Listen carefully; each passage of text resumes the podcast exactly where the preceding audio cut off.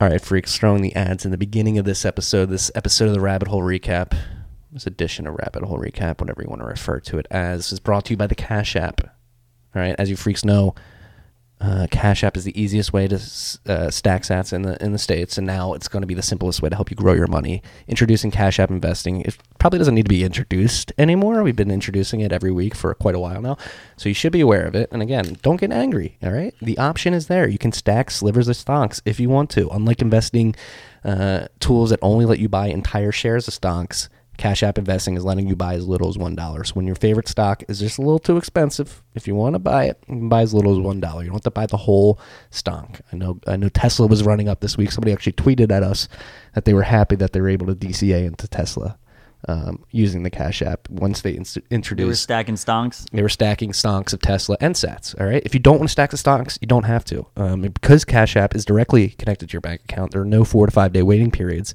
for inbound transfers. So you can start investing today. Brokerage services are provided by Cash App Investing, a subsidiary of Square, and member SIPC.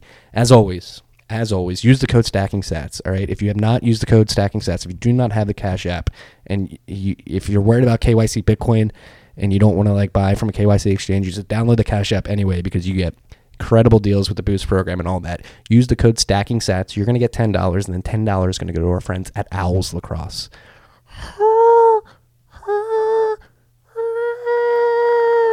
Stacking Sats. Go to your local app store today and download it. And it would be remiss if we didn't shout out our great friends at Unchained Capital who have been with us for quite a while now. They're an incredible team working on Bitcoin financial services for you freaks out there. If you're Bitcoiners looking to not sell your Bitcoin, they're going to do many things for you. One, again, if you don't want to sell your Bitcoin and you want to get uh, liquid, they have their uh, Bitcoin collateralized loans. You can put Bitcoin in a multi sig where you have control of one key and they can't move it off the exchange unless you sign it uh, or off of Unchained, excuse me, unless you sign it, uh, you could use that Bitcoin as collateral again to get U.S. dollar liquidity loans, so you don't have to sell your Bitcoin. Then on top of that, already mentioned, they have incredible multi-sig products. They're helping you with private or security um, and with their multi-sig, so you can engage in a multi-sig quorum with Unchained, in which they'll hold a key and you can hold uh, two others or whatever the NBM uh, setup is. If you ever need cash or not cash up, if you ever need Unchained to sign uh, for you to move your coins. They're there for you. And on top of that,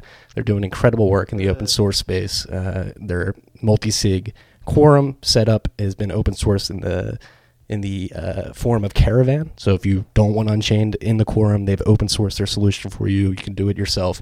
Use multiple wallets. I believe they're working on Coldcard integration as well. Um, and then on top About of damn time. on top of that, they've got Slip 39, Hermit, and as we mentioned in this episode, you'll hear uh, Parker Lewis is doing some incredible uh, blogging on Gradually Then Suddenly. Go read his shit. www.unchained-capital.com. That's unchained-capital.com. Enjoy this episode. It was a long rip. We had a lot of fun. Okay. Coronavirus, is it? Are we live? Yeah, is it hype?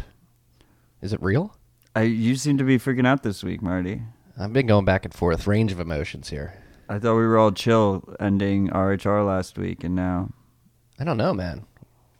What's re- what's really going on out there? Do we have to be worried? are you happy that I brought you masks like a good friend? I am. I am.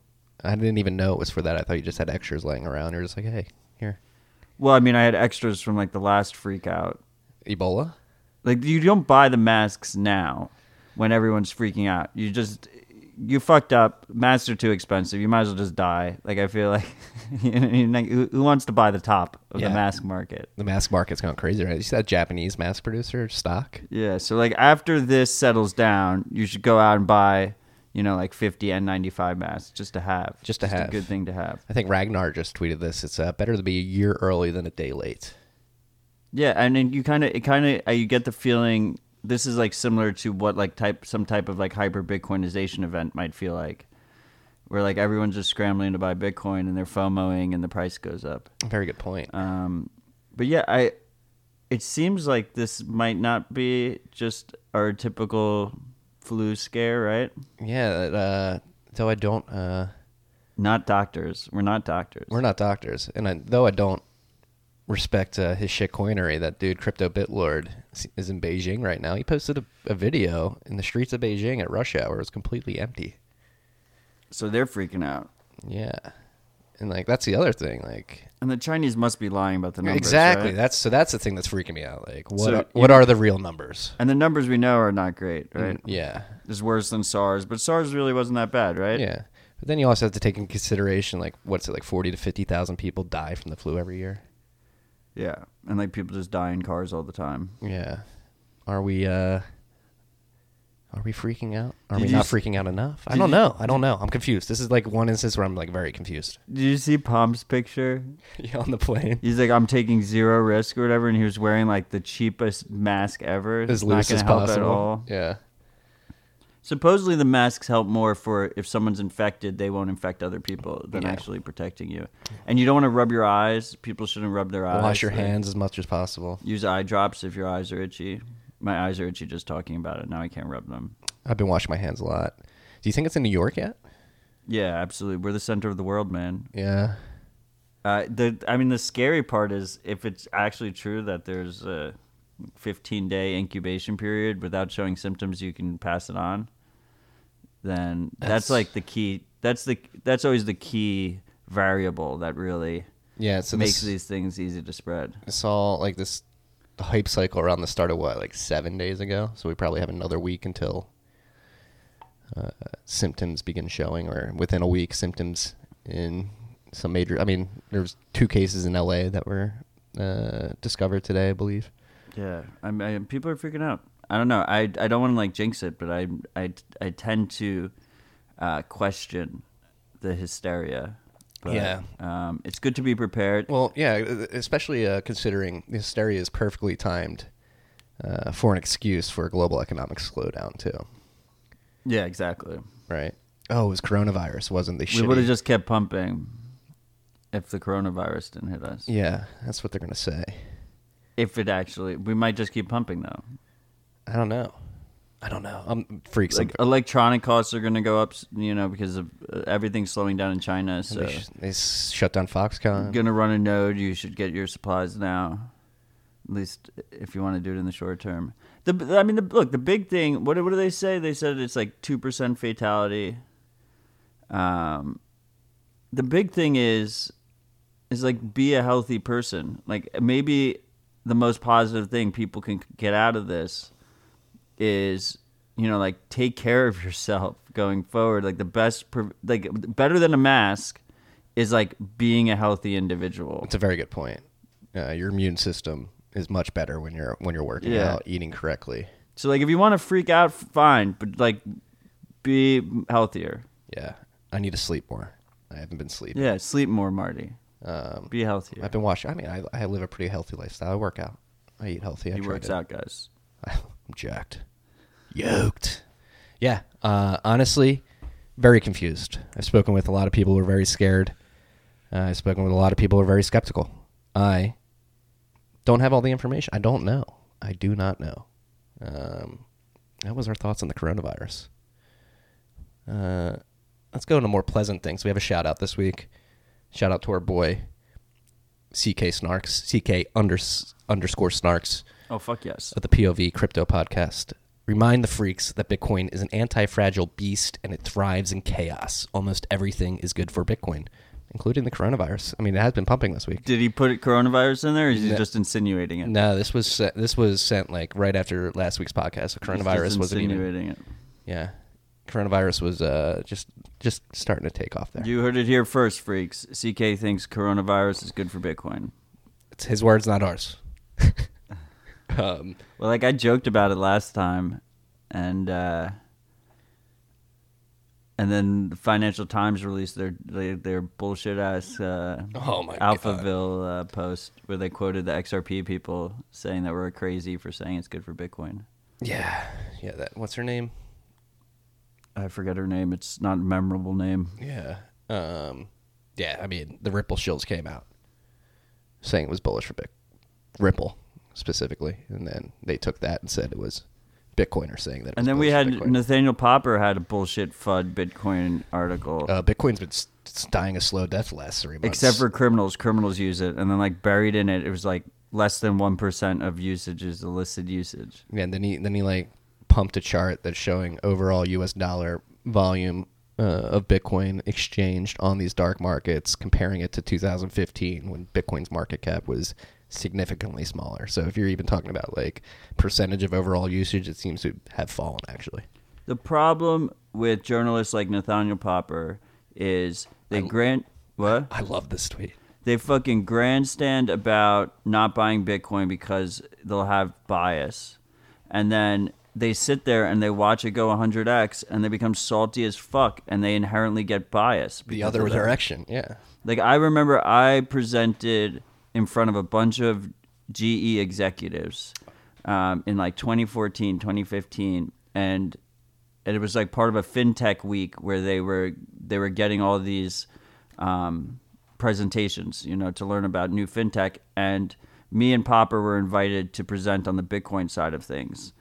And I gave them like a full red pill presentation about uh, how you could send payments to Iran and sanctions couldn't stop you and shit. And they did not like that at all. They just, it was actually, I was still young Bitcoiner and I was learning, you know, you have to frame it properly for your audience or whatever. And Popper was there and he was shilling his digital gold book that he released, right? Right up here on my bookshelf. Yeah, so he wrote this book about Bitcoin. He called out the main value prop in the title, digital gold, you know, way ahead of a lot of these Silicon Valley people, but he didn't buy any. And he was at that point he was grandstanding about not owning any, you know, and here we are and it probably just eats him up inside. Hey Nathaniel, if you're listening, it's never too late to buy. You can buy a fraction of a Bitcoin. I hope you know. I know the New York Times may not be paying you that well, but I don't know what your salary is. I'm kidding. I think the responsible thing for journalists that cover Bitcoin is if they get Bitcoin, then it makes sense. Like once you start to understand Bitcoin, you just want to accumulate as much Bitcoin as possible. So if they're covering Bitcoin, of course they're going to want to accumulate Bitcoin. They should just admit it. Just buy some and just uh, give a disclosure that you own some. Yeah. Disclosure. We own some Bitcoin. Yeah, it's uh, it's sad to see. Like, uh, especially the, the two New York Times journalists, him and Vigna, have. Uh, he also didn't buy any, I think. yeah, And then Casey got completely red pilled. yeah. Now he's like, Michael Casey. isn't he editor at CoinDesk now? I don't know where he is now, but I think he was with MIT helping with their digital currency initiative for a little bit. I think he. Might, why do I think he's at CoinDesk? I might be wrong on But this. But he's all the way down the rabbit hole. yeah, um, Yeah. The two different routes you can take. Just think about the uh, the information you're getting from the mainstream, uh, specifically when it pertains to Bitcoin. You have people who may be a little butthurt that they didn't get on the train uh, when they knew more than most of the world. Um, we're gonna throw the ads in at the end. We'll put him in the front. Yeah, Okay, that's good. yeah. I just I thanks again CK for the Yeah. the shout out. Shout always- I love the shout outs, freaks. Uh, they make me happy. It's not even like about the money. It's just I get happy when we get the shout outs.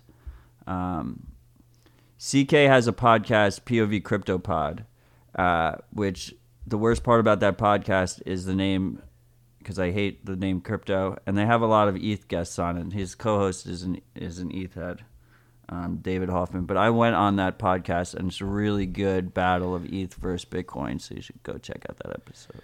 Yeah, go peep that. And we also got to give a shout out to uh, the man who uh, provided us with the beers we're currently uh, enjoying right now at Justin Filson on, on Twitter. And we got bottle openers too, right? Yeah, yeah, they're they're over there. I love it. Yeah, I love when you freaks send us send us random shit. It's fantastic. yeah. We have a Wall Street address too. We're we're in the belly of the The beast. big leagues. Yeah, Have we been corrupted? I think so. Um, all right, let's jump into it. Um, big week, uh, specifically with coin joins and uh, people getting flagged by exchanges for uh, engaging in coin joins after they move their UTXOs off It's exchange. another withdrawal flag. a withdrawal not a flag. deposit flag. So I wrote, we wrote I wrote about this earlier this week. There was a a, a Bitcoiner Ronald McHoddled on on That's his his born name. His birth name on his birth certificate has that. is Ronald McHoddled, and uh, now he uh, he tagged Matt, myself, and uh, Jeff Andrew in a tweet in which he showed a screenshot of an email he got from Paxos, which is a Bitcoin exchange. Not very popular. It's the first time I've like heard Paxos in the news in quite a while. Paxos has the stable coin that's they're popular for. Yeah. Um, so apparently You're not allowed to do what you want with your Bitcoin once you own the keys. Fortunately, that's not how Bitcoin works, but the level of chain analysis here is alarming. What is the correct response? That was his tweet. And so essentially, uh, that started a whole thread and a conversation, and we uh, came to, to know that he sent Bitcoin off an exchange to a private wallet, a personal wallet that was not involved with CoinJoin.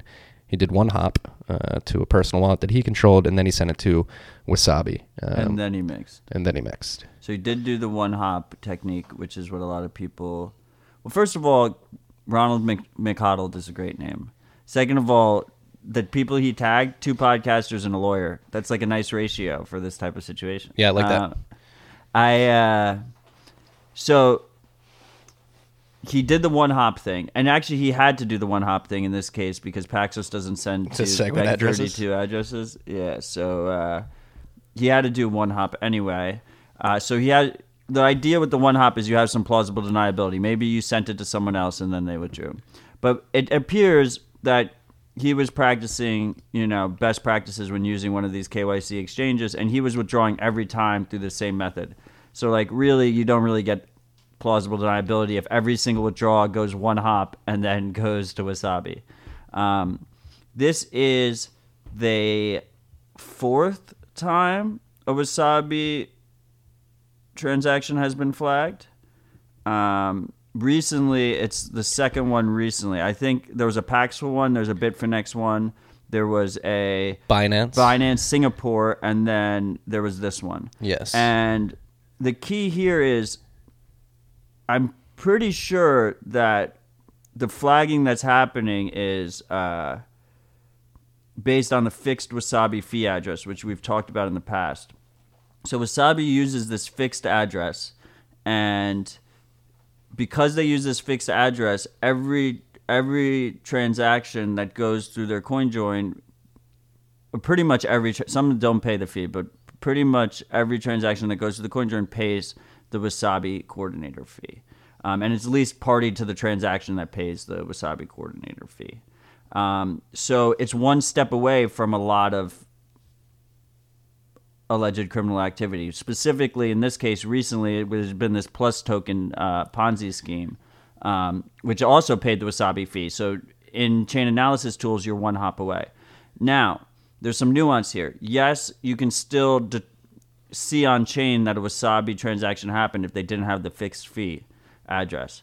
But the thing is, these exchanges you know, part of the way anti money laundering laws are written is they're supposed to make a best attempt at policing suspicious activity. And there is absolutely no plausible deniability for them if you're paying this fixed fee address every time. If, if on their chain analysis software it comes up that you're two hops away from the PlusToken scam, then they have to ask questions. They can't like turn a blind eye. I think of course, there will still be exchanges that block CoinJoin, you know, transactions with the CoinJoin history. I'm, you know, KYC laws suck. Uh, regulatory overreach sucks. That probably will still happen. But way more will not be able to turn a blind eye to this fixed fee address. It's low hanging fruit. It needs to be removed. I, I, we've been very vocal about it lately, but I've been talking to them about it for like six months, eight months now, and it's still fucking in there, and it's extremely frustrating. Yeah, especially especially for us as we we pumped wasabi in the past. We chill the shit out of wasabi. I'm a user. As a user of wasabi, it's fucking annoying. Um, so really, like, if you're gonna if you're gonna wasabi after uh, af- after you, so so in this case, if he's pulling off every single time, Paxos maybe has a little bit of, of Bitcoin or funds that he has on his exchange wallet, but you can kind of walk away. Uh, you know, uh, that's why you have to keep withdrawing. Always be withdrawing, so the amount of money you have on these exchanges, if they decide to freeze your account, is is minimized. But really, like the best practices is probably going into Whirlpool first and then going to Wasabi, um, and at that point, you might as well just stay in Whirlpool. So it's like I don't know. It's it's extremely frustrating and but but this is a concern that everyone you should always assume that this could happen whether, it's a deposit or whether it's a withdrawal that's that a, that a, that a coin that has some has some coin join history in its past um, you know might get flagged and they might ask more questions you know but I, I don't and we this is confirmed too, by the way, because Paxos responded on Twitter, which was an, an interesting tactic by them. So I was um, actually surprised to see that. yeah, so they've essentially confirmed it. Um, but yeah, I I don't, you know, or if not, Whirlpool uses the you know JoinMarket, which is more advanced. But Yeah, so there's um, a little bit more nuance to this. Apparently, there's uh, like a, a consortium of Oh, yeah. exchanges that have joined uh, a regulatory uh, band, I guess you could say, the CIOS exchanges and bit, BitLicense exchanges.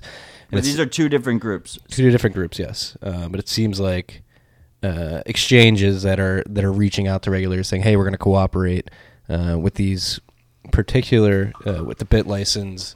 Wait, so what do they call that group? They called it the Participate Yeah. Partnership Group, Participate Group. Yes. That. group participate. Our boy 6102 Bitcoin created a CoinJoin flagging uh, hub uh, that shows all the flags that have happened that we know about and list them based on these working groups that they have. Um, so as Marty said, there's the, the people that are involved in the BitLicense, which Paxos is one of them. Um, and then there's the people that are part of the CIOS exchanges. Um, and the CIOS exchanges that came out relatively recently. Uh, Yeah, it was like under the radar until like nobody knew about it until 6102 surfaced it.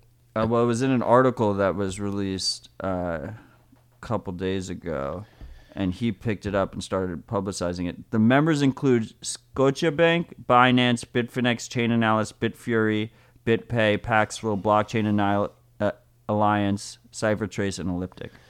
Yeah, not uh, ugly bedfellows there. And so it begs the question: Is this an inherent flaw in Bitcoin, or is it an inherent flaw in the uh, touching of the traditional financial, or where the points at which Bitcoin touches the traditional financial system?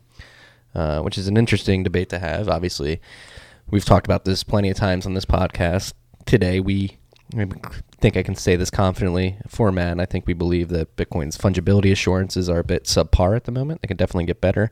But with that being said, this is also a product of the regulations that are in place. What and I think I'm confident in saying that Matt would agree with this too. That uh, the KYC AML regulations are a bit arduous They're and dangerous. very They're dangerous. not effective. Yes. and and if if I mean the perfect example here is if we if if we lived in this theoretical perfect circular Bitcoin economy where you don't buy Bitcoin you spend it and you don't sell Bitcoin uh no you don't sell Bitcoin you spend it you don't buy Bitcoin you, You earn receive it. Yeah. um, then then we, you don't have these issues. It's where fiat comes in, into pictures. Then all of a sudden you have these super regulated entities um, that do have to make a best attempt. That's why it's so frustrating when the Wasabi people say, "Oh, you can detect a Wasabi coin join anyway without the fixed fee address." It's like it's all about you know, playing the game here. You know, like no one wants to interact with KYC services, but if you are, they have to play the game, you have to play the game, and no one can really say what's happening out loud. Um, and and just f- without a doubt, definitively flagging every single Wasabi transaction as a Wasabi transaction by using that fixed fee address is like the worst fucking practice ever. Yeah, and it it's really frustrating because, um, again, like the the KYC AML regulations are extremely arduous, uh, overarching in my opinion, and uh, one of the my favorite takes under uh, Ronald McHoddled's threads um, was by a Twitter account, Noisy Mouse 27F, and he said, "Imagine taking cash out of an ATM and then swap the notes with same amount of value with a stranger on the street and a banker jumping out of nowhere and tells you that you're not permitted to do that." It's essentially what happened. But I mean, the bankers, the regulators would tell you that if they had that capability, they would absolutely do it. Really? Yeah, if they could, if they could actually police you swapping cash on the street, they would absolutely police that. All right. So think about. They about want to police every. That, that's why I feel like we all agree on that. Like that's not really that productive to me, uh, because they don't fucking care. Like there's no there's no reasoning uh, with regulators in this regard. Yeah. Well, well, and then that's a good segue into the next point I wanted to make. Let's think about who these regulators are. These are alphabet soup organizations like the Financial Action Task Force, which is a task force of un- unelected bureaucrats who decide when and when you cannot move money around the world. Again, unelected bureaucrats. Nobody elected these people to write these laws. They are just formed by the banking system and then forced on people. So these un, again unelected bureaucrats are trying to control how you can spend money. Like wake the fuck up people. This is the state of the world today. You you plebs have no control. You have no agency over your life. And if you try to take agency over your life and try to get privacy with your Bitcoin, they will try to stop you. They want to control the way you move money. They want to control your actions. They don't want you to take agency of your life. We need people to start speaking up against this. And this is why we do this podcast and the newsletter. It's it's getting to a dire point, I think. Um, and it's it's untenable long term because you know we can't expect like regular Bitcoin merchants to be doing chain analysis on all the fun. If if, if that ever hits that point, like the the fear that people have, where you know you have blacklisted Bitcoin and non-blacklisted Bitcoin, like Bitcoin has failed. It is worthless at that point. Um, so if if if there are somehow effective at, at trying to police this and enforce this, which I don't think they would be, then Bitcoin will adapt and evolve or die. Like that's what will happen. Whether that's protocol improvements or whether that's tools built on the side, like there's a natural incentive to make that happen because otherwise Bitcoin won't have any. If, if people can't, it doesn't matter if you want to privately spend Bitcoin. If people can't privately spend Bitcoin, it's done. Yeah, and no, it's and the I'm hard truth. Fortunately, but like people need to fucking care about it. Like people should realize. Like I, I don't. If Cash App disclosure, they're a sponsor. Cash App. If Cash App started blocking my account because I, I everything I withdraw from Cash App, I CoinJoin. Uh, you know, originally it was was with it was with Wasabi. Now it's with Whirlpool. If if they decide to block my account, then I will say good riddance and I will stop using them and I will move to another service. And if, if it keeps happening, then I will make something work, you know, but there is no situation here where I'm going to stop doing it. No, and that, well, that brings up another good point. Like more people need to start doing it, and the the concept of taint every UTXO, not like taint in the regulator's view is bad, but it can also be good if it's just hey, this is normal normalizing coin joining is what we should do. So we need more bull bitcoins out there. And that's what I liked what 6102 said. He's like, what can you do to help coin joining funds? What else can you do to help? Whenever you spend Bitcoin, spend coin join funds. Right. And uh, spread them out. Yeah, and it's no, it's it's getting yeah, the, the war is on, freaks. It's here. It's upon us. Uh, speak up. That's the thing. A lot of people just don't speak up. It, it could be simple. A simple action is saying, "Hey, I, as an individual, uh, should be innocent until proven guilty. I should be allowed to have financial privacy. It is my money. I should be able to do whatever the fuck I want with well, it." There's another element here, right? So, like, if the guy responds back to Paxos and is like, "Yeah, I did use CoinJoin to protect my my transactional privacy."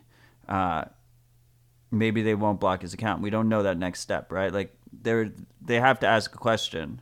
Um, he's already fully KYC. They know who he is, right? So yeah. I'm curious if he responds and you know admits to it, like because he didn't. it's not in their terms of service, and he didn't uh, commit a crime. So um, it may just be that. Just simply let us ask more questions. Yeah. Uh, I'm still not cool with that, but that you know that that could easily you know just to just to tone it back a little bit on that on that note. Yeah, no, no, um, no let's not forget these are regulations thrown on these exchanges too. That's what I'm saying. They have to make a best effort. Yeah. Um, otherwise, they get they get shut down. So go after the regulations, not the people who are forced to enforce them. And this is hmm. all. So this all started with like the Bank Secrecy Act in 1970. Since then, that beginning the early 70s, man, really fucked up the money world. Uh, since the Bank Secrecy Act was was signed in 1970, uh, Dan McArdle brought this up in the thread. Um, it's forced banks and financial institutions to play the role of police, and that shouldn't be the role of these institutions. They should just be people who uh, businesses that handle people's money. The role of enforcement and uh, and uh, detective work should be put to law enforcement, not these financial institutions. Um, so yeah, that was a rip on on that instance. It's going on. You got to speak up. And also, just we've said this in the past, but there's always you know, my my DMs are open. Um, if you ever have any issues with an exchange or service blocking, blocking or flagging a deposit or a withdrawal that has used CoinJoin, um, definitely let us know. Just send me a DM. Yeah. Um, and, and we, we, you know, we don't have, we won't say your name or whatever. Like we can keep it as private as you want. Um, but just always feel free to reach out. Yeah. And here we segue into how coin joins are getting more sophisticated.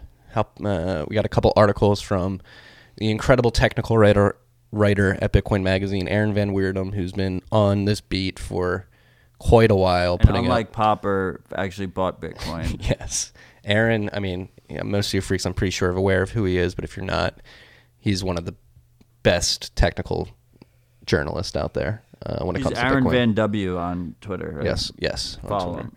Um, so he's got two articles, uh, one on PaySwap, which is a privacy proposal, which is By Z-Man, we talked about that. We mentioned it briefly uh, with the Matt and Val pod, yeah. So um, which if you haven't listened to, you should go listen yeah, to that Yeah, definitely go check that out, Money Pod. So we're gonna link to that. He's also got a piece, uh, an updated piece on a coin join proposal. Uh, that was actually dropped in 2017, but I guess there's some updates, or he just wanted to refresh people's memories. Knapsack. Um, I admittedly am not. Um, Well, so Knapsack came back up because of Cash Fusion, which was a similar proposal that just came out. Uh, PaySwap is like kind of similar to PayJoin. We'll start with that. Uh, but with PayJoin, uh, just to refresh the freak's mind, PayJoin is when you pay the rec- you you pay someone. when you I- when you go to a merchant, you pay them. They create an output. You It create doesn't an have to be a merchant, but yeah. Yeah, yeah. You just both create outputs, so you mix your change together. It's a coin join transaction between you and the merchant. Um, it in merchant situation works really well because both PaySwap and PayJoin you need interactivity. You need both people to be online. Obviously, the sender's already online, and with BTC Pay, the receiver's online, right? So it could work. Um, PaySwap is a slightly different take. With PayJoin, it's one transaction. With PaySwap, it's two independent transactions.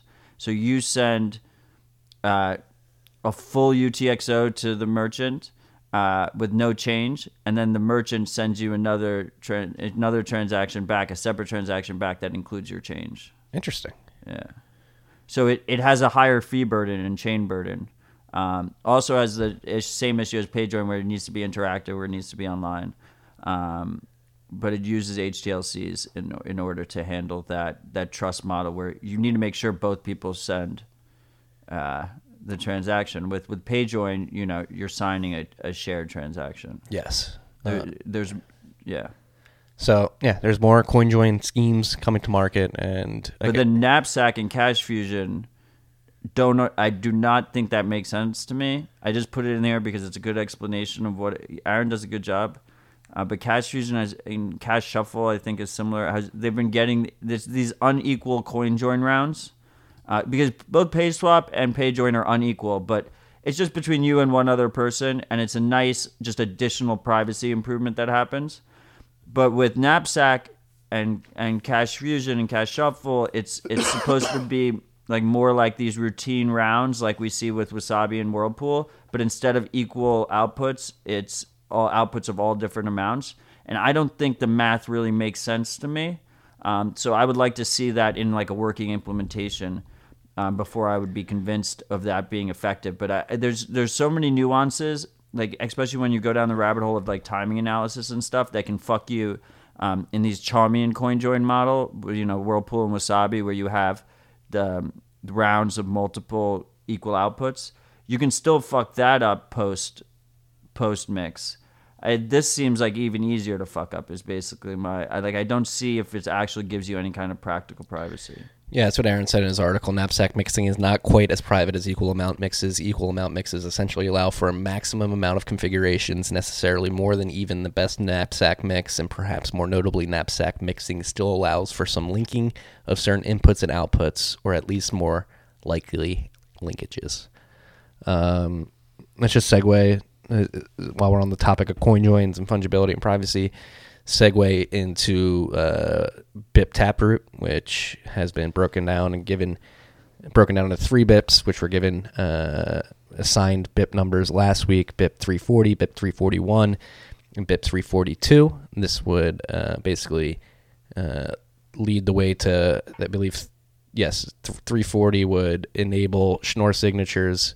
Um, people would begin to create public-private key pairs with Schnorr signatures. ECDSA would still be around. Obviously, it's got to be backwards compatible. Uh, BIP 341 would initiate uh, SegWit version 1. We're on SegWit version 0 right now. The way the Bech32 addresses work out, there's 16 versions of uh, uh, SegWit that can be implemented. Um, so we're going to move, uh, in- initiate uh, SegWit version 1.0 in the Bech32 address scheme, and uh, that will uh, make it compatible with Schnorr signatures. And then BIP 342, I believe, is the addition of Taproot. Bip bip hooray. Bip bip, hooray! Sorry for getting cheesy with that headline. Um, and so these bips, if they get implemented into the protocol, uh, would move the ball forward to the path to better fungibility. And one thing we have to be clear: it's not going to be uh, like ironclad uh, out of the gate. Pieter Wuille came out. There's a lot of misconceptions about uh, uh, SIG aggregation. That's a lot of people are assuming that's going to be possible It's not. with these bips. It's not. Not cross input. Yeah, cross input aggregation. That's what it is. Um, SIG aggregation. Yeah, the big the big thing that comes here short term is to distill it down is better, uh, cheaper and more private multi sig and Lightning open closes. That's what you get. essentially, yes. So then there's still things that could be implemented after that to, um, again, uh, provide better fungibility via SIG aggregation. and it's more private in that you can't tell it's a multi-sig uh, or or what the configuration of that multi-sig is. You can't tell if it's like right now, like if you do multi-sig, you can tell it's a two of two, which is what the Lightning open closes are. You can tell if it's a two of seven or a two of five. Now they'll all just look the same. Um, so it doesn't actually give you like any transactional privacy. It, it does. There's so much nuance and other shit. It, of course it does. Like there's like little indicators that they use to also track your transactions. One of those is oh this is a two of seven multi-sig. This is a one of two multi-sig. Yes, so it certainly helps. Yeah. But again, it's not the end all be all. This is going to be an ongoing battle It's not throughout some like time. massive privacy improvement. No, um, but the BIPs were assigned numbers. They're got to be debated, and that's the one thing Pieter said. He he thinks these proposals are sufficient, and it's out of his hands and the people that worked on those BIPs with him, and it's up to users to debate whether or not they want it implemented into the protocol. So uh, this is time to start the conversation. If you have an issue with Taproot of any of these bips, you know, comment underneath our Twitter. Yes, please. I haven't had like I'm, I've been trying to get people to give me I haven't critiques. heard. Yeah, That's why I asked. I asked Matt on the podcast, and he got like offended. right. He's like, "No, I don't have any issues with Taproot. Why are you asking me?"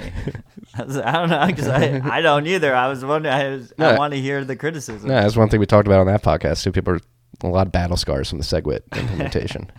um, Definitely go listen to that if you haven't. yeah, and then uh, another BIP that was assigned a number last week was uh, BIP CTV check template verify, uh, and that's Jeremy Rubin's BIP, which would uh, help um, create a new opcode that would help with covenants and uh, transaction congestion and the mempool and a bunch of other stuff and Bitcoin vaults, most importantly, I think. Uh, and that got assigned BIP 119. I think Jeremy is doing a uh, BIP CTV workshop in San Francisco this weekend as well. And we're sponsoring some of that, right? Yeah, we're buying the lunch for those people. That's so cool. I love doing that shit. yeah. Um, That makes me happy. we're gonna we're gonna buy lunch for for anybody at the OpC TV workshop in San Francisco this weekend.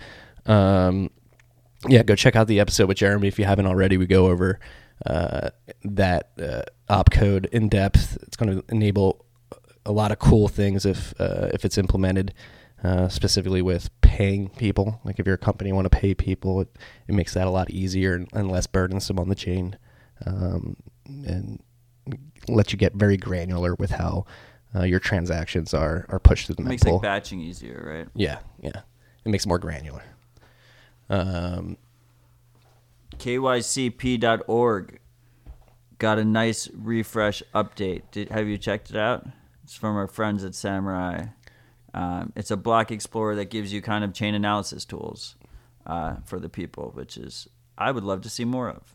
yeah, it's sexy. Um, KYCP has always been kind of hard to read. to just be quite honest, like I've loved it, but it's always been difficult. It's now a lot easier to read. It's just everything is cleaner. They have these like Boltzmann tables.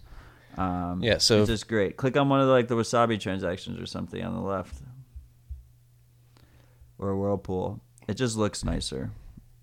Everything is cleaner and just easier to read. So, Yeah, so it does Boltzmann analysis. Uh, well, that's their own. that is a lot sexier. Their own metric that came, they came out right. It's so much cleaner now. Yeah. Anyway, just wanted to throw that one in there. kycp.org. Um, on to more rosy topics. Our good friend Parker Lewis is putting out incredible content. I think he's got a book's worth of content at this point. Dropped another incredible piece uh, towards the end of last week called "Bitcoin Obsoletes All Other Money." And again, like I, I tweeted this out, Bitcoin, Bitcoin. Parker is one of the clearest thinkers I've I've ever met in my life, and uh, this piece in particular, uh, Bitcoin obsoletes all other money, is just a tour de force in uh, approaching Bitcoin as a monetary good from first principles and why uh, it is the best money that's ever been created and will likely um, win the battle for reserve currency if you believe uh, in sound money. And uh, goes over why um, fiat currency in its current form today is bastardized and why uh, a world of a thousand coins probably isn't really going to be a reality in the future. It's a pretty pretty lengthy piece, but very worthwhile to, to get through it. Um, again, thinking from first principles and understanding uh, the economics behind uh, how a sound money in the digital age would win. Parker's the best. Go read his shit. Yeah. Um, and then more content coming out. Oh, this is fucking dope. New chain chain code podcasts. Our boys Jonas and, and John Newbery over at Chain Code are putting together a podcast, a technical podcast. Uh, first guest, pretty big one, Pieter Wuille. Uh, went over. Have you listened? It was I really listened to the. good. I listened to part one. Yeah, I just downed both of them like right away. yeah, And Within within the hour, like after the yeah. I mean, announcement. thank. I mean, This is great. this, This is. is I mean, you're talking about the people who this. really understand the the technical aspects of Bitcoin are are getting together and talking in depth about it. Go listen. Even if a lot of the shit goes over your head, you'll just absorb some things through os- osmosis. Yeah, and if you're a developer out there, definitely go listen to this. Dude, John's voice is so relaxing to me. That's what I always. It's like therapeutic. I DM'd him after. I was like, "Congrats on the pod, man! Really pumped for you." And he was like, "Oh, I hope you don't mind competition." I was like, "Don't worry, I'm not gonna be able to c- compete with your technical prowess." And he's like, "He's like, oh, your silky voice, man! I can't compete with that." I'm like, "Are you kidding me, dude? You got a British accent. People love Dude, British I love accents." John's voice. It makes me feel so comfortable. Yeah, I mean, there's simpatico with us. Um, and and I, you know, I will be listening. We will both be listening to every Chain Code podcast episode, so you'll get, you'll get, you'll hear about an RHR, which is great. Yeah, you'll get a synopsis of, of what they're talking about. Yeah. I wish we could compete with Chain Code podcast. Yeah, not, not too smart enough for that. Pieter, come on the pod. Pieter, if you're listening, you need to come correct everything I've written about your bips and stuff like that. Just come, just come on the podcast to yell at me. Yeah, just come correct us. Yeah. Um, this is pretty cool. Casa teasing uh, About damn fucking time. teasing uh, uh, Coldcard implementation for their multisig. It's just Coldcard support on it. It's they're adding PSBT support. Yeah. Um, uh, so so now you can use Casa Multisig with Coldcard. Well, not yet. Yeah, but soon you'll be it. able to make your three of five keys. You can make one Coldcard, one Trezor, one uh, Ledger, and that's nice because if any individual uh, manufacturer compromises your shit, they can't access your funds. yes. Um, yeah, so just make you know Casa's for Casa and Unchained are the easiest multi sigs for average users, uh, and both of them have that one, that issue that you are using their node, um, so they do see your transactions and and you have to trust you have to trust them to to verify the blocks according to the proper rules.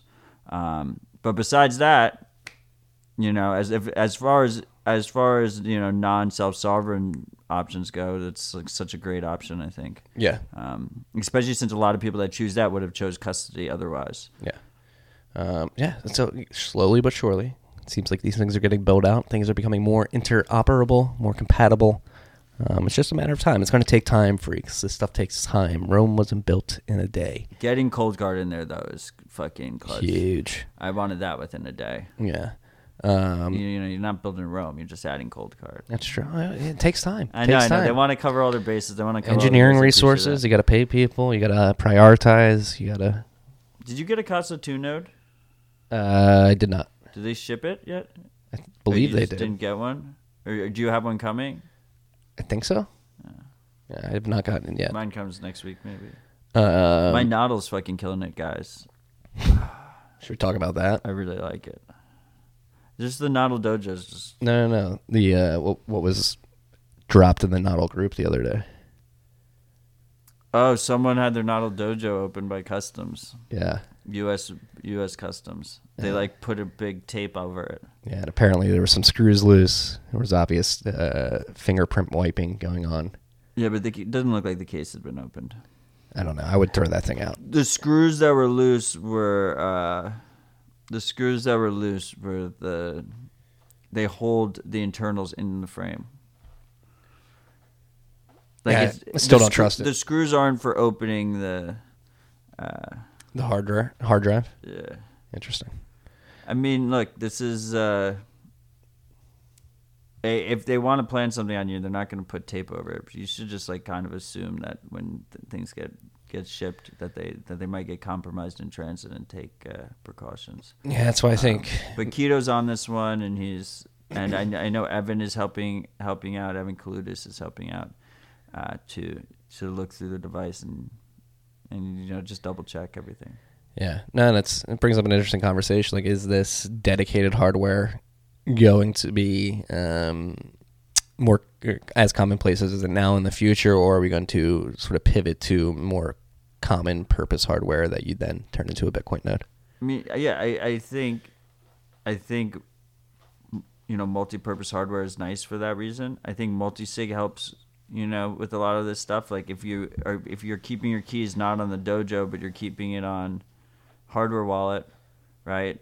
Then it doesn't matter as much. And if it's on multiple hardware wallets with different brands, then it doesn't matter as much. And if you're able to buy them in person, stuff with cash, it doesn't matter as much. But like right now, like what you can run a node by getting a Raspberry Pi, all this stuff from Amazon. Um, if you're a known Bitcoiner and you're getting Raspberry Pi and SSDs and everything shipped to your fucking house, like, does that really improve that threat model that much? I don't think so. You know, they, know what you're probably using it for. Uh, like if if you're worried about like the U.S. government coming after you, like they can fuck your shit up. Like where you know you're using an Apple computer or whatever. Uh, hope iCloud's not on. I hope my FBI infor- my FBI agent who watches over me So just be like, I- nice. be nice to me. I'm a good guy. I think I'm a good guy. Yeah, I I could see why if they didn't have any idea what was in that package, why they would you know could possibly be suspicious of Yeah, like a lot of computer in a box. Yeah. Yeah, open it up. Um, yeah, a lot of heavy, uh, a lot of heavy news this week. A lot of state uh, affronts coming on. This was just like some random border patrol Joe. You know, I don't think we'll see if it heats up. If there's more, Yeah. Um, speaking of heating up, uh, the Lightning Network series that BitMEX Research has been putting on is still heating up. They dropped a part seven of their um, Lightning Network series uh, two days ago, and basically uh, broke down the proportion of public versus private channels, and they're estimating that around 28% of all channels are private channels on the Lightning Network. but that's not really that helpful for us, right? Uh, I don't think so. I mean, what do you mean? Like, do we? They didn't make a guess on capacity. They're not saying that private channels are 28% of capacity, right? Yes, just channel. Just overall channel count. So, like, how big are the? Do we think private channels are smaller in general? Probably, right? I don't know. I I don't know. I mean, the routing nodes tend to put big ass channels between each other, Yeah. right? No, and this was another uh this tangent here on like the amount of Bitcoin locked in Lightning and a lot of the East stands who Fuck like to, shit. who like to point to the amount of Bitcoin uh, locked in what's called Wrap BTC or IMBTC. Uh, They're trusted third parties, though. Oh, let's go over it. So there, there's a lot of the ETH stands will out there will be like, oh, look at how much more Bitcoin is locked up in wrapped ETH and than than Lightning. And then Match has made a good point. There's a lot of trusted third parties there. a lot of these DeFi apps can get shut down because they're pretty centralized. But Wrapped BTC is legitimately a trusted third party. They hold the Bitcoin and then they give you a token. yes, It's That- like Tether for Bitcoin. that, and then so many points here. One, easily gamed. I wouldn't be surprised if uh, rich Ethereans like Lubin and others are just pumping these stats, and it's easy to be like, look at how much Bitcoin's locked in here, and very easy. Two, uh, the purpose for locking Bitcoin in these different products is completely different. Lightning Network, Bitcoin locked in Lightning Network is used for utility, not to sh- to chase yield. With which a lot of this wrapped Bitcoin on Ethereum is just used to take advantage of the ARB opportunities on these DeFi apps, which will uh, which will become less and less if they ever scale up, right? Um, so again, it's a bad comparison. Well, people are also chasing yield, right? If we expect Lightning Network to work full time, Yeah, but not in the way you're not like you're getting routing fees. routing fees, but yeah, it's very very little yield. Right now, it's no yield. Yes. There's no yield, but theoretically, there should be some yield, right? Yeah, there will be in the future, but it's not like you're loaning your Bitcoin and getting yield on that This or something whole like that. obsession with trying to lock up as much fucking money as possible is like the weirdest fucking Ethereum obsession. Yeah, it's a bad comparison, Um, man. No, it's it's pumper playbook is like what it is. It's let's lock up as much funds as possible and then we can pump up this illiquid piece of shit. Exactly. Right? And and we saw it happen with the DAO first. The only way to get into the DAO is ETH and it got locked up as soon as it went in and then got hacked as soon as the lockup ended. But uh, so people were buying ETH and they were moving it into the DAO and they couldn't sell it, right? So they were just drawing up supply. All the ETH that was getting bought was getting locked up, and then that blew up in their face. And then all the ICOs happened and those all got locked up, right? And then they pumped the price even further.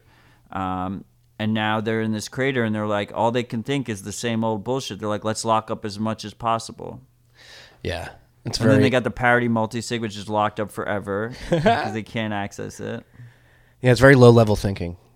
It's it's pumper mentality. Yeah. It it it, pisses, it you know. And then of course with with Lightning we also have these private channels. Um, Well, so that's the meme. Like, ooh. It's nice to see that BitMEX is looking into it. They think 28% of channels.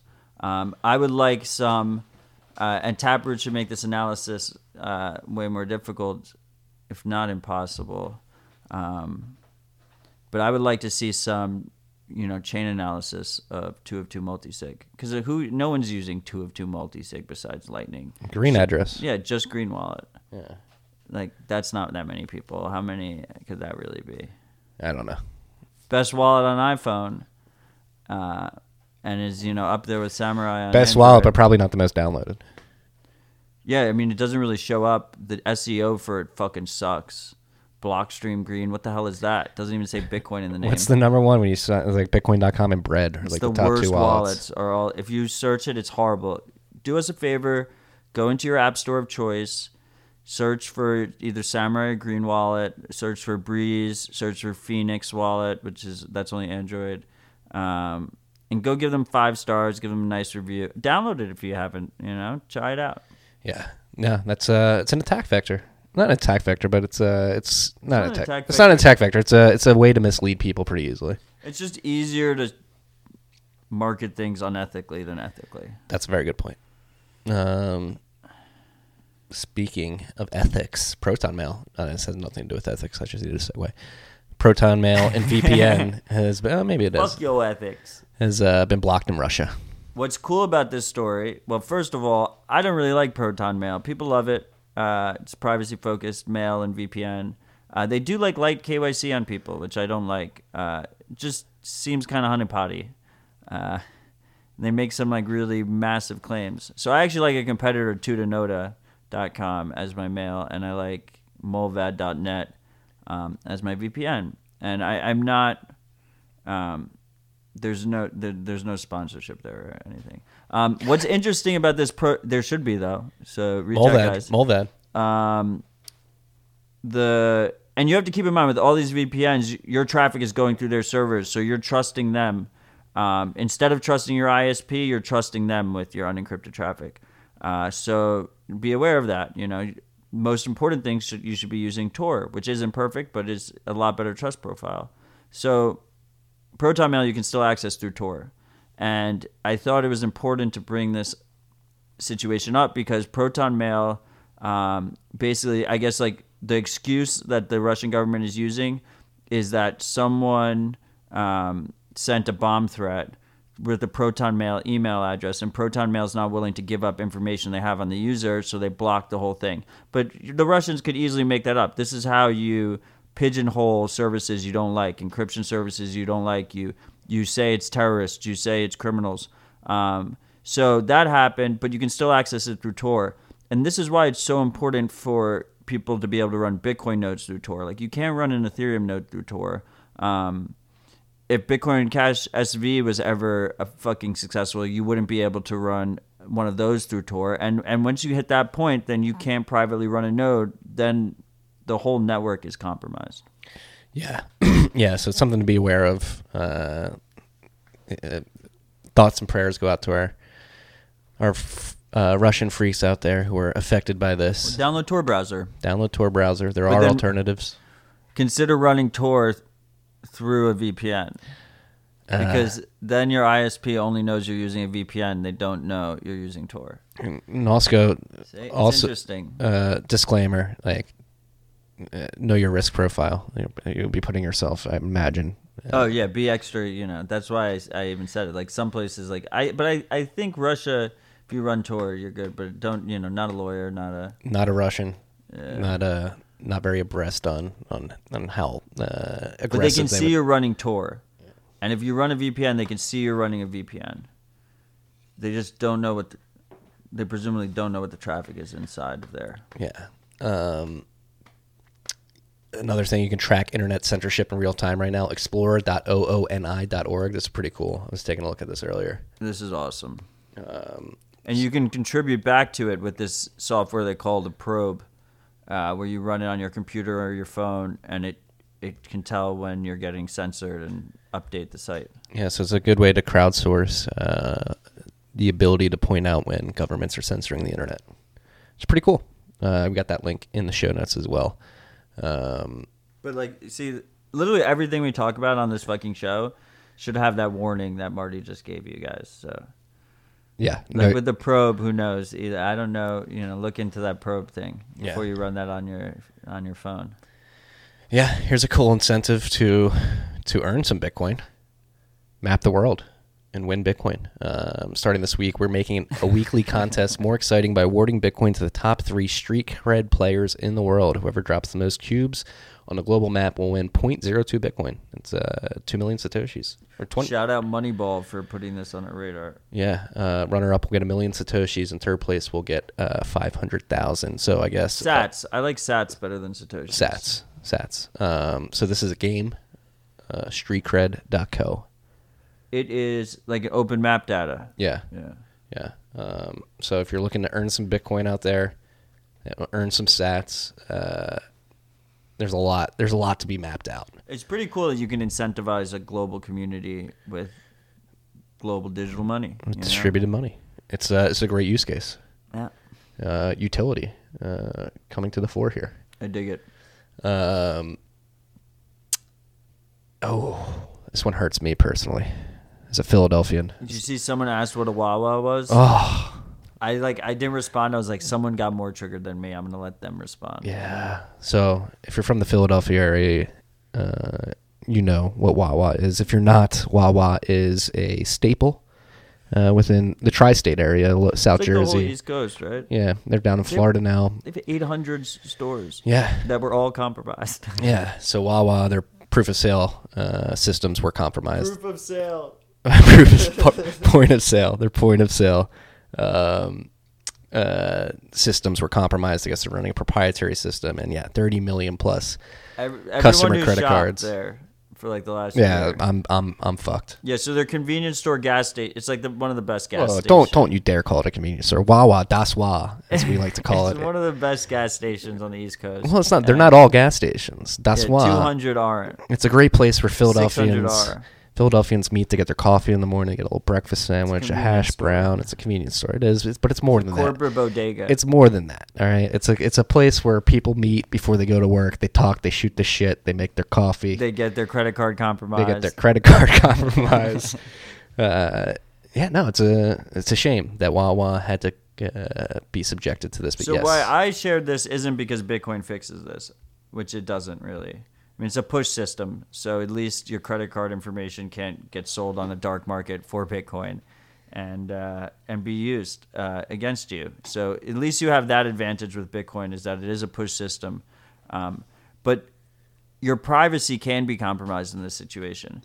And if you imagine that this retailer also had to take some light KYC information or light KYC was KYC was taken somewhere else that was connected to these addresses, if they access this database and you had bought a coffee, the proverbial coffee that everyone loves to buy with Bitcoin, um, at this Wawa, and they compromised that and got your address, then they could just look at your change. all your past future transactions open book man Well, if it was Lightning, wouldn't it be the same case? depend uh, yeah it depends how much information uh wawa keeps on there Well, it's a good segue into the next topic. but yeah lightning should help that's i i'm bullish on lightning for that reason i, I it's not there yet but we're getting closer But um did you yeah. segue into Lightning with the Lightning torch. You wanna you wanna make a PSA did about you that? see my psa yeah, about you're gonna dox your node, right? Yeah, this was the issue I had with the lightning torch the first time around, and now that it's coming around a second time, um, so I actually I get a lot of shit uh, for the when I accepted the torch last time. I used BlueWallet, um, and then I sent for my own node to Jack, uh, and the reason was is because the receiver has way worse privacy in this situation. Because if you post your invoice you dox your pub key. Uh, and your pub key identifies what your Lightning node is, right? And then if you're not running through Tor, it also shows your IP address. Um, so it's just something to be aware of. It's like you're posting, this is, when you post an invoice on Twitter, it's like you're posting, this is my, My um, node. My node, and it's connected to this Twitter account. Um, so just something to keep in mind. When I passed the torch this time around, what I did was, um, yeah. So Jack doxed his node to us, by the way, last year. Uh, when I did it this time, I had people send me PGP encrypted DMs Over with Keybase. the invoice. Um, well, I have my key hosted at Keybase, and so the easiest way to do it is Keybase has like a built-in browser tool where you can do it through there. But like obviously that's not the most private way of doing it because what if Keybase has got shit embedded or I don't know. Yeah. Um, like you ideally wouldn't do it in a browser. You would actually use GPG or something. Yeah. Um, Well, Keybase isn't in a browser; it's an app. yeah, but there's like so because if you host your PGP key, first of all, shout out to all the freaks that have been DMing me using PGP. Um, it is definitely more of a pain in the ass than non-encrypting, but it's I really appreciate it. It's really fun. It's fantastic. Um, second of all, with Keybase, it makes it really easy uh, to send a message that's PGP encrypted, even if you don't know what PGP is, because you can just like on keybase.io slash Matt Odell, you can just press send encrypted message and you just type it into this browser form and then it pops out an encrypted thing that you can encrypted blob that you can then paste wherever you want to paste it. So they make it like really fucking easy.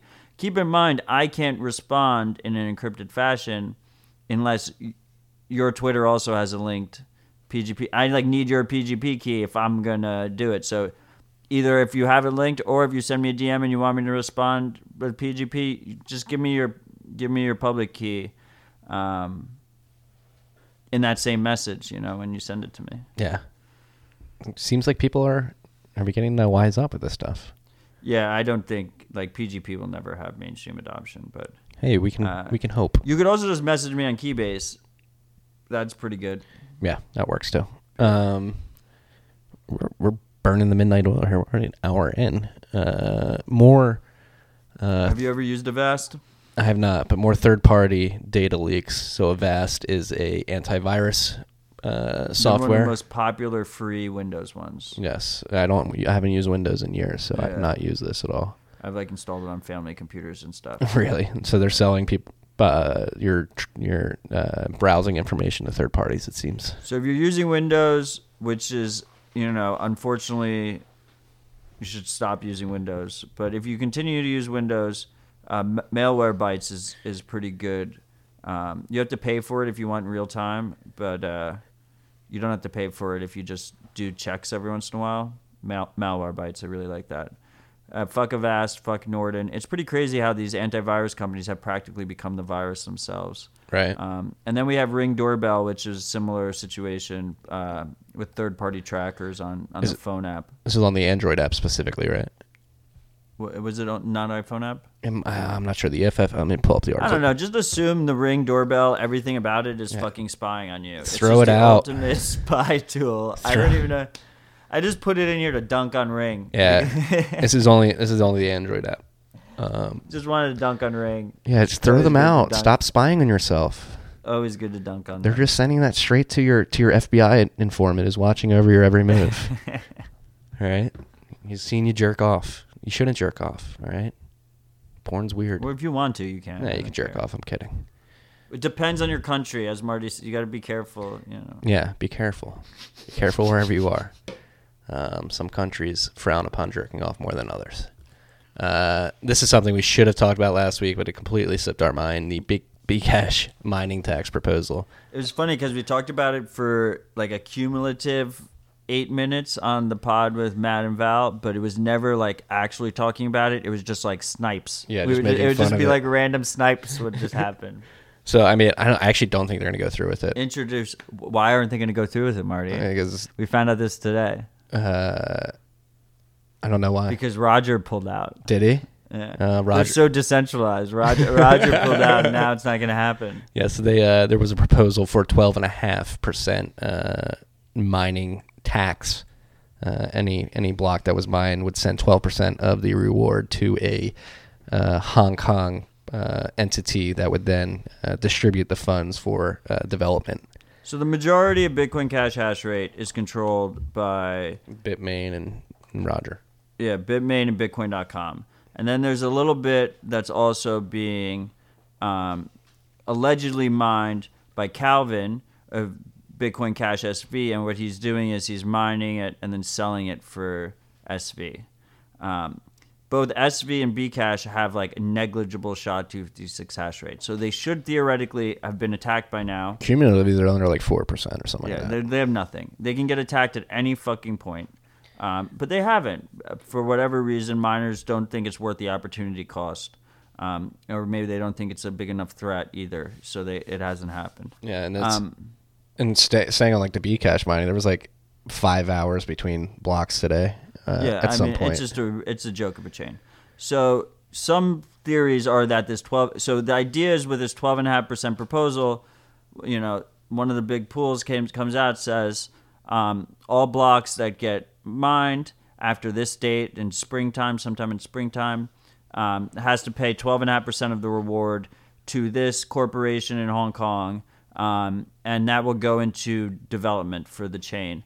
And if you don't, this we're a group blocks are going to get orphaned. yeah, we're a group of big miners, and we will just not include any blocks for mine that don't pay that that tax. Um, and this is exactly why uh, it's why it's important to run your own node, and it's why it's important that mining distribution continues. Because otherwise, you end up in these super. This is not decentralized. This is not distributed at all. This is a super centralized miner cabal that's uh, dictating the rules. But they're the real Bitcoin, dude. They're not the real Bitcoin. Um, yeah, so be aware. That's that's out there. It's, So then Roger says he's not going to do it, so now they might not fucking do it. Um, and then they have this whole th- bullshit theory. But Should we talk about this bullshit theory about that all the miners are paying for it? That everyone pays the 12.5%? this was Hasu, right? No, this is what they said. Oh, this what- is how they pitched it. Hasu said it would affect all SHA-256 Yeah, miners, where right? he was, you know, he was going further from what they said. Mm-hmm. It was their theory. yeah. Um, because it immediately affects mining profitability and a uh, rational SHA-256 miners should be swapping chains, you know, based on profitability. and that's that's a very terrible assumption to make because Yeah, the, I don't think the the sunk case. cost of making those switches and refiguring your miners. A lot of people, like Matt's talked about, Matt Corallo talked about this on the episode we just recorded with him. Like a lot of miners are dumb; they just want to plug things in, uh, not like they're not dumb like imbeciles. They're like dumb. They just want to do the least amount of work. Like they just want to plug their things in and not worry about it and just get a stream of Bitcoin. Like Yeah, they don't want to get shitcoin, you know? yeah, thinking that they're going to actively be switching between chains is is a bit of a pipe dream. If miners were completely rational, they would have attacked Bitcoin Cash and Bitcoin Cash SV already. Yeah. Um, so yeah, I, I look, and if and if they were if they were to end up being right, and it was it was starting to hurt Bitcoin miners, like you'd expect attacks to happen, Yeah, exactly. which would make sure that wouldn't be the case. Yeah, They'll don't, just uh, be reorgs. Yeah, don't don't uh don't ruffle the feathers of of the people don't- making real money. Don't fuck with their wallets. Final topic here, dropped right before we hit record. Huge. Our boy Jack Mallers announced uh, lightning strike. Love the uh, love the lightning. Uh, More puns. We here. got more, more puns, puns here. here. So this is fucking dope. You can go straight from. So you, it's a separate app from Zap. LN Strike. LN underscore Strike on Twitter.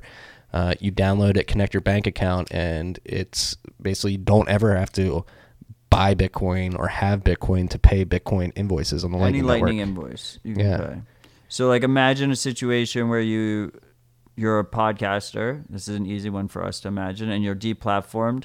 So instead of Patreon, you start accepting Bitcoin, but none of your listeners know what Bitcoin is. You just tell them download the Strike app, Connect connect, your- it to your bank account or debit card, and then just pay the invoice. Yeah, it's crazy. Like he made it the QR code's compatible with his app. Like you scan it, goes straight from your his his example was Chase, uh, straight from his Chase account uh, to uh, a paid invoice, and that's I think that's gonna be huge. Like if you if you have people who don't need to have Bitcoin first who are able to interact with Bitcoin. So what was your first thought on the negative side? um, And I'll tell you where I'm going from there. uh, first thought on the negative side, uh, I just see Chase being like, eh, I don't like this. Chargebacks and fraud. Ah, there we go. Right. So I I reached out to him uh, directly because we were about to record, um, and I was like, "How are you going to deal with chargebacks and fraud risk?" Um, and so there are like there's going to be like limits in place, like certain limits and like risk scoring and stuff like that. Uh, and like there is obviously he he knows who his customers are um, because it doesn't look like there's going to be explicit KYC, but like you're paying with a debit card, you're paying with a bank account. Um, yeah, so they're going to have like different like risk score elements, but that was like my immediate my immediate concern is because that's why you don't see a lot of these. Uh, like that's why Cash App was actually really surprising in the beginning. How and that's how they do it. They do it a similar way, but they actually take like explicit KYC, full KYC, and stuff like that. But they do like risk scoring to decide if you buy like twenty dollars on Cash App, you can just withdraw it right away. There's very little delay. Yeah, actually helped my uh, my doorwoman buy uh, Bitcoin on the Cash App today. I was very proud. Did she already have Cash App installed? Yes, she did. That's the coolest part is that they already have the app. She didn't know installed. anything about the Bitcoin on it. I was Yeah. like, swipe over here. She was like, oh, I'm gonna, I'm gonna, I'm gonna go buy lotto tickets. I was like, stop buying lotto tickets. and it gives it more legitimacy too. Right. Because that is just in the app. Yeah, that's the easiest sell ever. Like this is the better lottery ticket. Yeah, Because lottery tickets are just such a bad. just burning money. But Strike looks fucking badass. I fucking love. I love Jack's. Uh, his videos are always amazing. They're all. They get me pumped up. He gave a shout out to Jamie Dimon at the end. Yeah, Jack, fucking, you're my boy. Fucking love that dude. Uh, again, pushing the ball forward, and that's what I love about what Jack's doing. He just head down and will just come out of nowhere and be like, "Look at this product I made." Never tease it. Never, never pump everybody up before. He just produces and then releases it into the world, which is the type of building I like to see. Yeah, and I mean, he showed it on there too. Like you can. Uh, you can also use it to stack sats because you can just Create your own Lightning invoice and send it to yourself. it's probably this is like one of the interesting things like it's almost could be more private to receive it to uh, either one of these semi-custodial wallets like the phoenixes or the Breez uh, where th- they're opening a channel to you and it's on your phone and it's uh, through their node uh, or custodial. And then after that moving it to your own stash. Because then like as we said earlier, uh, Jack, uh, you know, Strike knows uh, the the pub key of the note it's paying because of the invoice. Yes. you got to keep that in mind. definitely keep that in mind. You think that will get um that'll that uh, privacy attack factor will get fleshed out in the future? What Is that something we're always going to have to deal with? Exposing pub keys. I'm like kind of concerned about it more, uh, and it like because of the keysend. Yeah. Like there, you're just giving. At least it's more blatant, obvious. Yeah, they're upfront with the. keys. Yeah, upfront with it. Yeah. But uh, it's just something to keep in mind that no one really talks about. Uh, there's a good site, lightningdecoder.com. Encoder, Decoder. decoder. and you can put a lightning invoice in there and you can see what information's in the lightning invoice. Interesting. It's like a fun way to learn. yeah. Uh, Um, li- so check that out. lightningdecoder.com. Yeah, decoder. Lightning decoder. All right. We're Um, we're an hour and ten in. I have a couple things I wanted to touch on as well. Uh, thank you to everyone who reached out about Bitcoin Citadel Workshop. Um, it looks like we do have a space secured thanks to the Flatiron School. That's flatironschool.com. Um, be really close to the conference. March 26th, 11 to 2 p.m. Um, details of that should be released on Twitter shortly. Uh, just getting the BTCPay node up and ready to go. Uh, so you should come to that. There's only going to be 30 people.